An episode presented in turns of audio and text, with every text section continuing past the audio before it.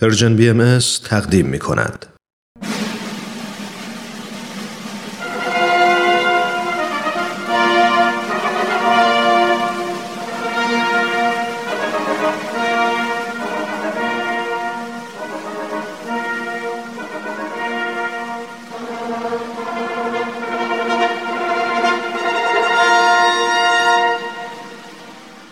تاریخ به روایت مورخ من کتاب تاریخ نبیل رو از ترنم دوستم گرفتم که بخونم. این کتاب یه قسمت از تاریخ ایرانه که تا حالا نشنیده بودم. کتابو که باز کردم خود نبیل که اونو نوشته شروع کرد با من حرف زدن. خیلی عجیب بود ولی خیلی هم برام جالب بود. این تاریخ یه بخش از کاری از گروه نمایش رادیو پیام دوست تهیه کننده و کارگردان امیر یزدانی. فصل دوم.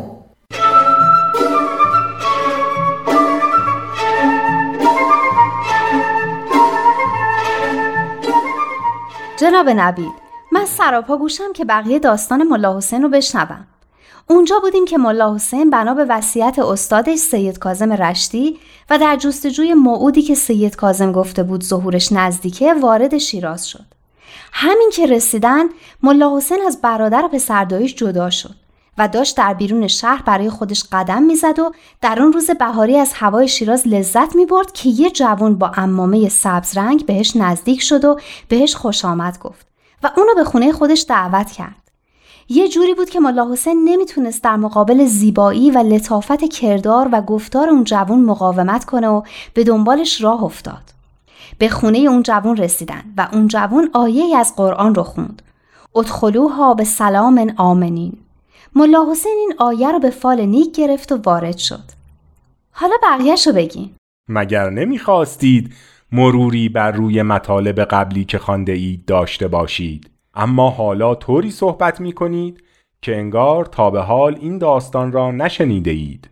باور کنین هیچ داستانی برای من قشنگتر و جذابتر از این داستان نیست. خیلی هیجان انگیزه.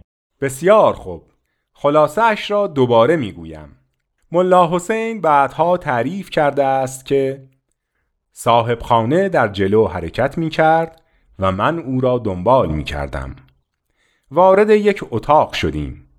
حس شادی و شعف عجیبی به من دست داده بود صاحب خانه فرمود آفتابه و لگن آوردند. من خواستم به اتاق دیگری بروم که ادبی نباشد.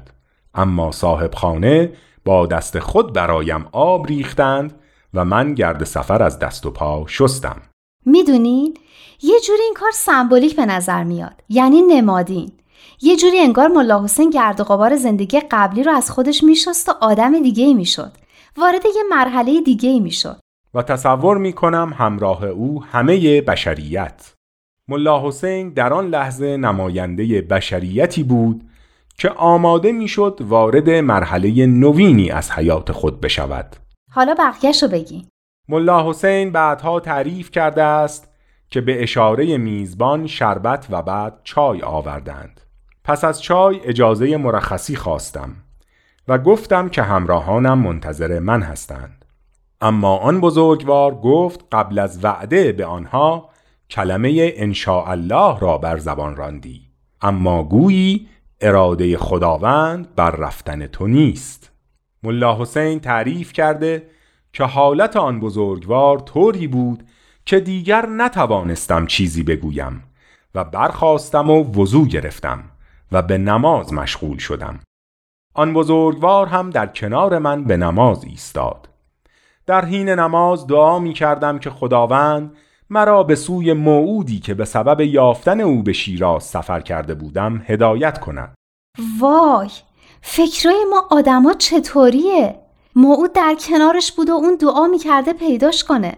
ماها گاهی حقیقتی رو که جلوی چشممونه نمی بینی. بله و در نتیجه بهترین کاری که ما انسانها می توانیم بکنیم آن است که خود را به اراده خداوند بسپاریم و مطمئن باشیم. اون موقع بود که حضرت باب از ملا حسین پرسیدن که شما بعد از سید کازم رشتی از چه کسی اطاعت می‌کنی؟ بله نیم ساعت از غروب گذشته بود که حضرت باب با ملا حسین به گفتگو پرداختند. ملا حسین ابتدا از اهمیت فوقلاده سخنان حضرت باب بیخبر بود و نمی‌دانست چه واقعه عظیمی در حال وقوع است.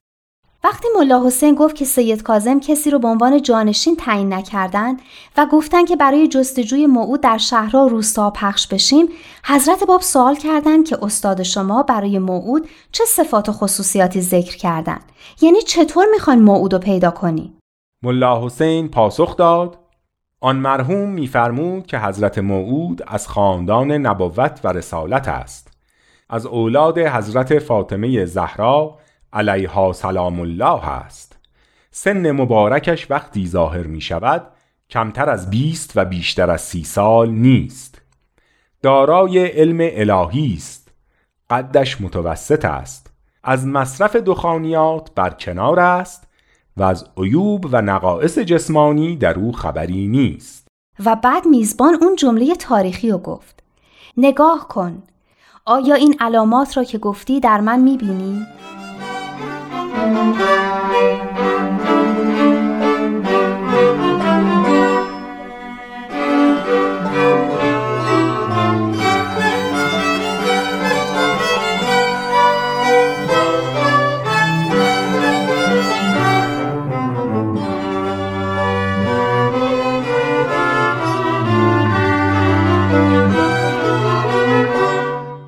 وقتی حضرت باب یکایک آن صفات را با خود تطبیق دادند سراپای ملا حسین را حیرت و وحشت فرا گرفت و بدون آنکه بفهمد چه می‌گوید گفت حضرت موعود نفس مقدسی است که مقامش از همه بالاتر است.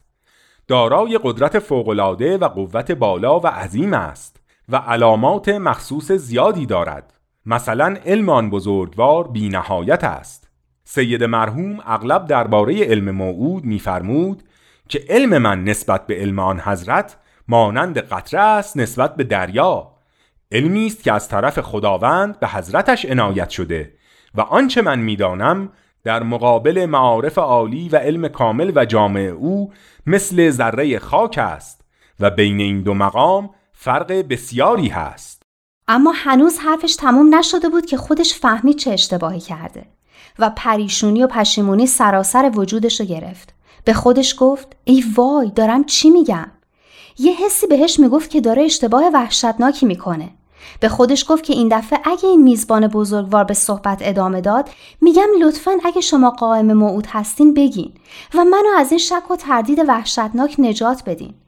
ملا حسین تو این افکار بود که اون جوون پرسید درست دقت کنید تمام صفات در من موجود است. چه مانعی دارد که من همان شخص موعودی باشم که سید مرحوم فرموده؟ چه مشکلی در این مسئله تصور می کنید؟ بله ملا حسین از قبل دو موضوع را پیش خود شرط درستی ادعای کسی تعیین کرده بود که دعوی قائمیت کند. یکی حل مشکلات و ابهامات رساله‌ای که از مسائل و تعلیمات مبهم شیخ احمد احسایی و سید کازم رشتی تهیه کرده بود. و یکی هم تفسیر سوره یوسف که سید کازم رشتی گفته بود قائم به وقت ظهور بدون اینکه کسی از ایشان بخواهد آن را تفسیر خواهد کرد. این بود که آن رساله را جلوی آن حضرت گذاشت و عرض کرد خواهش می کنم از روی لطف نظری به صفحات این رساله بیاندازید و از ضعف و تقصیر من درگذرید. حضرت باب هم یه نگاهی به اون رساله کردن و بعد کتاب و بستن و شروع کردن به حل همه چیزایی که برای ملا حسین با همه علم و دانشش بسیار مشکل و غیر قابل حل بود. بعد فرمودند اگر مهمان من نبودی کارت بسیار سخت بود. ولکن رحمت الهی شامل تو گردید. خدا باید بندگان خود را امتحان کند. بندگان را روانی است. که با موازین و معیارهای ساختگی خود خدا را بیازمایند. آیا اگر من مشکلات تو را شرح و بحث نمی‌دادم دلیل بر نقص علم من بود؟ اصلا و ابدا حقیقتی که در قلب من تابیده را به هیچ وجه نمی‌توان به عجز و ناتوانی نسبت داد. بعد قلم برداشتن و شروع به تفسیر سوره یوسف کردند و همینطور که می نوشتن زمزمه هم می کردن. ملا حسین هم مست و مدهوش گوش می کرد. وای چه حالی داشته ملا حسین اون شب؟ حضرت باب به ملا حسین فرمودند بعد از این در آینده این شب و این ساعت از بزرگترین اعیاد محسوب خواهد شد. خدا را شکر کن که به آرزوی خود رسیدی و از شراب کهنه آیات الهی نوشیدی. خوشا به حال کسانی که به این موهبت برسند. ملا حسین اجازه خواست که بره. اما حضرت باب بهش فرمودن با این حالت اگر از اینجا بری هر کس شما رو ببینه میگه این جوون دیوونه شده. بعد شامو میارن و ملا حسین چنان مست از حضور محبوبش بوده که نمی‌فهمه شب چطور میگذره و صدای اذان بلند میشه. حضرت باب به ملا حسین فرمودند شما اولین کسی هستید که به من مؤمن شده اید. من باب الله هستم و شما باب الباب. یعنی من دری به سوی خدا هستم و شما دری به سوی در. حضرت باب فرمودند شما باب الباب هستید و باید هجده نفر به من مؤمن بشوند. به این معنی که ایمان آنها باید نتیجه جستجوی خود آنها باشد. آنها باید بدون اینکه کسی آنها را از اسم و رسم من آگاه کند مرا بشناسند و به من مؤمن شوند. اون روز صبح وقتی ملا حسین از خونه حضرت باب بیرون اومد همونطور که گفتین دیگه اون آدم قبل نبود. احساس شادی و قدرت عجیبی می‌کرد. دیگه دستش نمی لرزید پاهاش دیگه ضعف نداشتن. من از وقتی این ماجرا رو شنیدم هر وقت صبح زود از خونه بیرون میرم به یاد ملا حسین میافتم. صبح زود خودش یه حالت خاص روحانی داره. حالا اگه کسی جای ملا حسین در اون صبح باشه دیگه خدا می‌دونه چه حسی داره. ملا حسین تعریف کرده که از آن پس جهان و آنچه در آن است به نظرم مشتی خاک می رسید و صدای جبرئیل را که تصور می کردم در من تجسم یافته می شنیدم.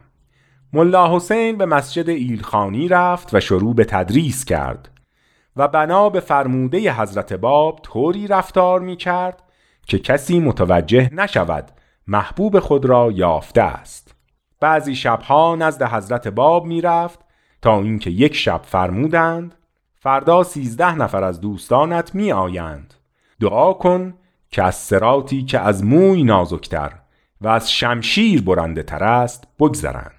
سیزده نفر. ملا علی بستامی و دوازده نفر همراهاش که وقتی ملا حسین و همراهاش تو مسجد کوفه اعتکاف کرده بودن وارد مسجد شدن و اونام اعتکاف کردن. بله یک روز صبح موقع طلوع آفتاب وقتی ملا حسین از منزل حضرت باب به مسجد ایلخانی برمیگشت ملا علی بستامی و یارانش را دید که وارد مسجد می شدند.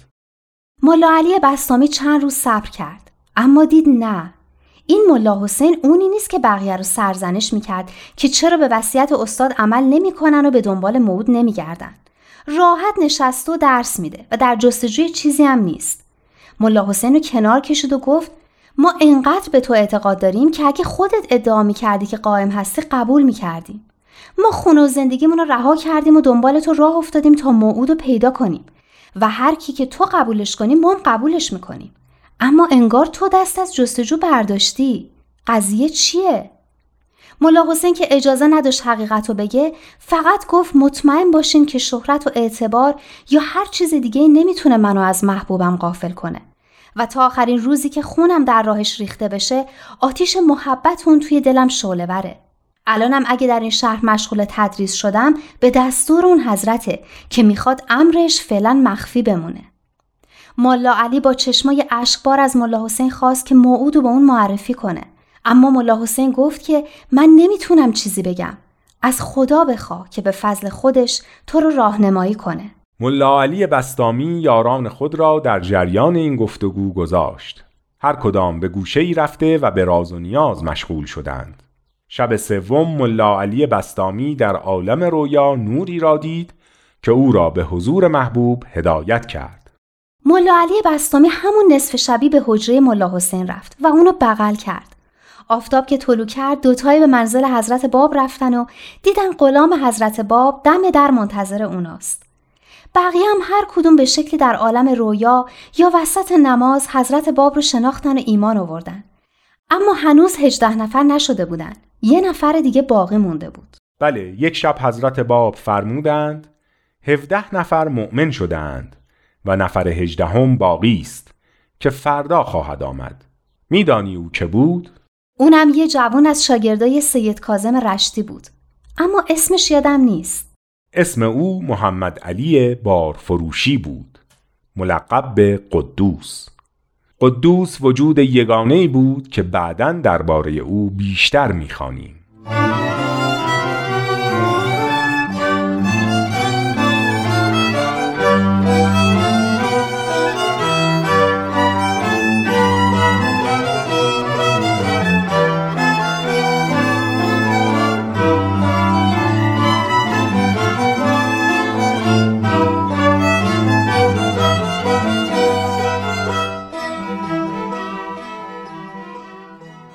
دیشب تا کجا خوندی؟ من شرح حال حضرت بابا شروع کردم. همون دوره بچگیشون. چه جالب. منم دیشب به همینجا رسیدم. هنوز مرور نکردم اما یه خوردش یادمه. مثلا چی؟ مثلا می‌دونم که حضرت باب اسمشون علی محمد بود و در شیراز به دنیا اومدن. در سال سب کن می‌دونم. در سال بزار اول محرم 1235 هجری که میشه سال 1819 میلادی. آره آفرین. 20 اکتبر سال 1819 میلادی. البته تو این کتابی که من می‌خونم اول از خاندان حضرت باب شروع کرده. راستی قضیه تحریم تنباکو و اینا رو یادته که تو تاریخ میخوندیم؟ همون قضیه قرارداد کمپانی رژی که میرزای شیرازی باهاش مخالفت کرد و تنباکو رو تحریم کرد؟ آفرین همون. واقعا که تاریخت خیلی خوبه. اسمش میرزا حسن شیرازی بود. میرزا حسن شیرازی پسر عموی پدر حضرت باب بوده. چه جالب. آره خیلی جالبه. منم تا به حال نمی‌دونستم. توی این کتاب دکتر محمد حسینی همه خاندان حضرت باب و شرح داده که کیا بودن. حضرت باب که می‌دونی سید بودن و نسبشون به امام حسین علیه السلام می‌رسه. آره اینم می‌دونم که از خانواده تجار بودن. تعجب کردم که تو خانوادهشون از علما هم بودن. های حضرت باب تاجر بودن. خودشون هم مدتی به تجارت مشغول بودن. اما تو خانوادهشون عالم هم بوده. یکیش هم امام جمعه کرمان بوده که به حضرت باب ایمان میاره اما ایمان خودشو مخفی می‌کنه. چرا؟ به خاطر خطراتی که داشته. اون روزا تا میفهمیدن یکی بابی شده دیگه جون و مالش حلال می‌شد و هر بلایی می‌خواستن سرش میآوردن. اما تو که گفتی ما کتمان عقیده نداریم و بهایی ها ایمانشون رو پنهان نمی‌کنن. بهایی ها بله. اما در دوره حضرت باب می‌تونستن کتمان عقیده کنن. حضرت باب اجازه داده بودن. با این حال می‌دونی که چقدر از بابی ها کشته شدن. بگذری آره بگذریم. بقیهش رو تعریف کن. خب تو از کودکی حضرت باب چی می‌دونی؟ بگو که اونایی که می‌دونی من تکرار نکنم. می‌دونم که در کودکی پدرشون که خیلی هم آدم شریف و درستی بود و همه دوستش داشتن و از دست دادن. راستی چند سالشون بود که پدرشون رو از دست دادن؟ هشت ساله بودن که پدرشون فوت کردن و داییشون سرپرستی ایشون و مادرشون رو به عهده گرفتن. اینو می‌دونم که از بچگی با بقیه فرق داشتن. داییشون ایشونو به مکتب بردن اما معلمشون فهمید که چیزی به این بچه نمی‌تونه یاد بده و ایشون خودش همه چیزو بلده. خود این معلمم از شاگرده شیخ احمد سید کازم رشتی بوده. آره معلمشون شیخ عابد بود که از شیخیه به حساب می اومد اینم جالب بوده که یه روز بسم الله الرحمن الرحیم رو طوری قشنگ معنی می‌کنن و مطالبی میگن که شیخ عابد تا حالا نشنیده بوده و حسابی مبهوت میشه. ایشون رو می‌بره پیش داییشون و میگه من لایق درس دادن به این بچه نیستم. این بچه واقعا احتیاج به معلم نداره. البته داییشون ایشون رو به مدرسه برمیگردونه و ازشون می‌خواد که مثل بقیه بچه ها رفتار کنن. با این حال مثل بقیه بچه ها نبودن. مثلا گاهی دیر به مکتب می‌رسیدن. یه بار شیخ عابد یکی از بچه های کلاس میفرسته که ایشون رو پیدا کنه. وقتی میان از اون بچه می‌پرسه که داشت چیکار می‌کرد؟ میگه گوشه تالار مشغول نماز بود. یه روز دیگه هم دیر می‌رسه شیخ عابد می‌پرسه کجا بودی؟ زیر لب جواب میدن در خانه جدم بودم در مواقعی هم که هوا خوب بود و بچه ها جمعه ها به نوبت استاد و بقیه شاگردان رو برای تفریح به باغ دعوت می‌کردن بازم حضرت باب داخل بازی بچه ها نمی شدن و در سایه درختها به نماز می استادن. من یه پسرمه دارم دو سال از من کوچیکتره. 15 سالشه. مامانش خودش رو حلاک می‌کنه تا این نمازش رو بخونه. مرتب داره صداش می‌زنه که مرتزا نمازت قضا نشه اینکه یه بچه 8 9 سال خودش از بازی بگذر و بره نماز بخونه واقعا معلومه که پیغمبره. دایی حضرت باب تعریف کرده که یه بار که حضرت باب نه سالشون بوده با بستگان میرن منطقه سبز پوشان که میان کوه و در دو سه فرسنگی جنوب شیرازه. نصف شب می‌بینن حضرت باب نیستن. خیلی نگران میشن دنبالشون میگردن بعد صداشون رو میشنون که داشتن با یه لحن خیلی قشنگی زیر کمر کوه نماز و مناجات می‌خونن. خب البته نمازی که حضرت باب میخوندن مسلما مثل نماز خوندن ماها نبوده. واقعا دوست داشتن. از روی عشق بوده. راست میگی. حضرت عبدالبا میفرمایند که دعا گفتگوی عاشقانه است میان حبیب و محبوب. حضرت باب اینطوری دعا میخوندن. حتی یه بار شیخ عابد بهشون میگه تو که یه کودک نه یا ده ساله هستی هنوز نواز بر تو واجب نیست. برای چی این همه نماز می‌خونی؟ جواب میدن می‌خوام مثل جدم بشوم. شیخ عابد این حرف رو به حساب بچگیشون می‌ذاره جدم یعنی حضرت رسول دیگه درسته؟ چطور شیخ این حرف رو به حساب بچگیشون می‌ذاره؟ چطور همه اینا رو می‌دید و حقیقت رو نمیفهمیده؟ حضرت باب که دیگه قشنگ بهش میگن می‌خوام مثل جدم بشم تو هم چه انتظاراتی داری ها؟ از کجا باید میفهمیده؟ چطوری می‌تونسته تصور کنه بچه ای که مثل بقیه بچه ها داره میاد مکتب همون موعودیه که مردم سالها و بلکه قرنهاست منتظرش هستن. فهمیدن یه همچی چیزی انقدر آسون نبوده.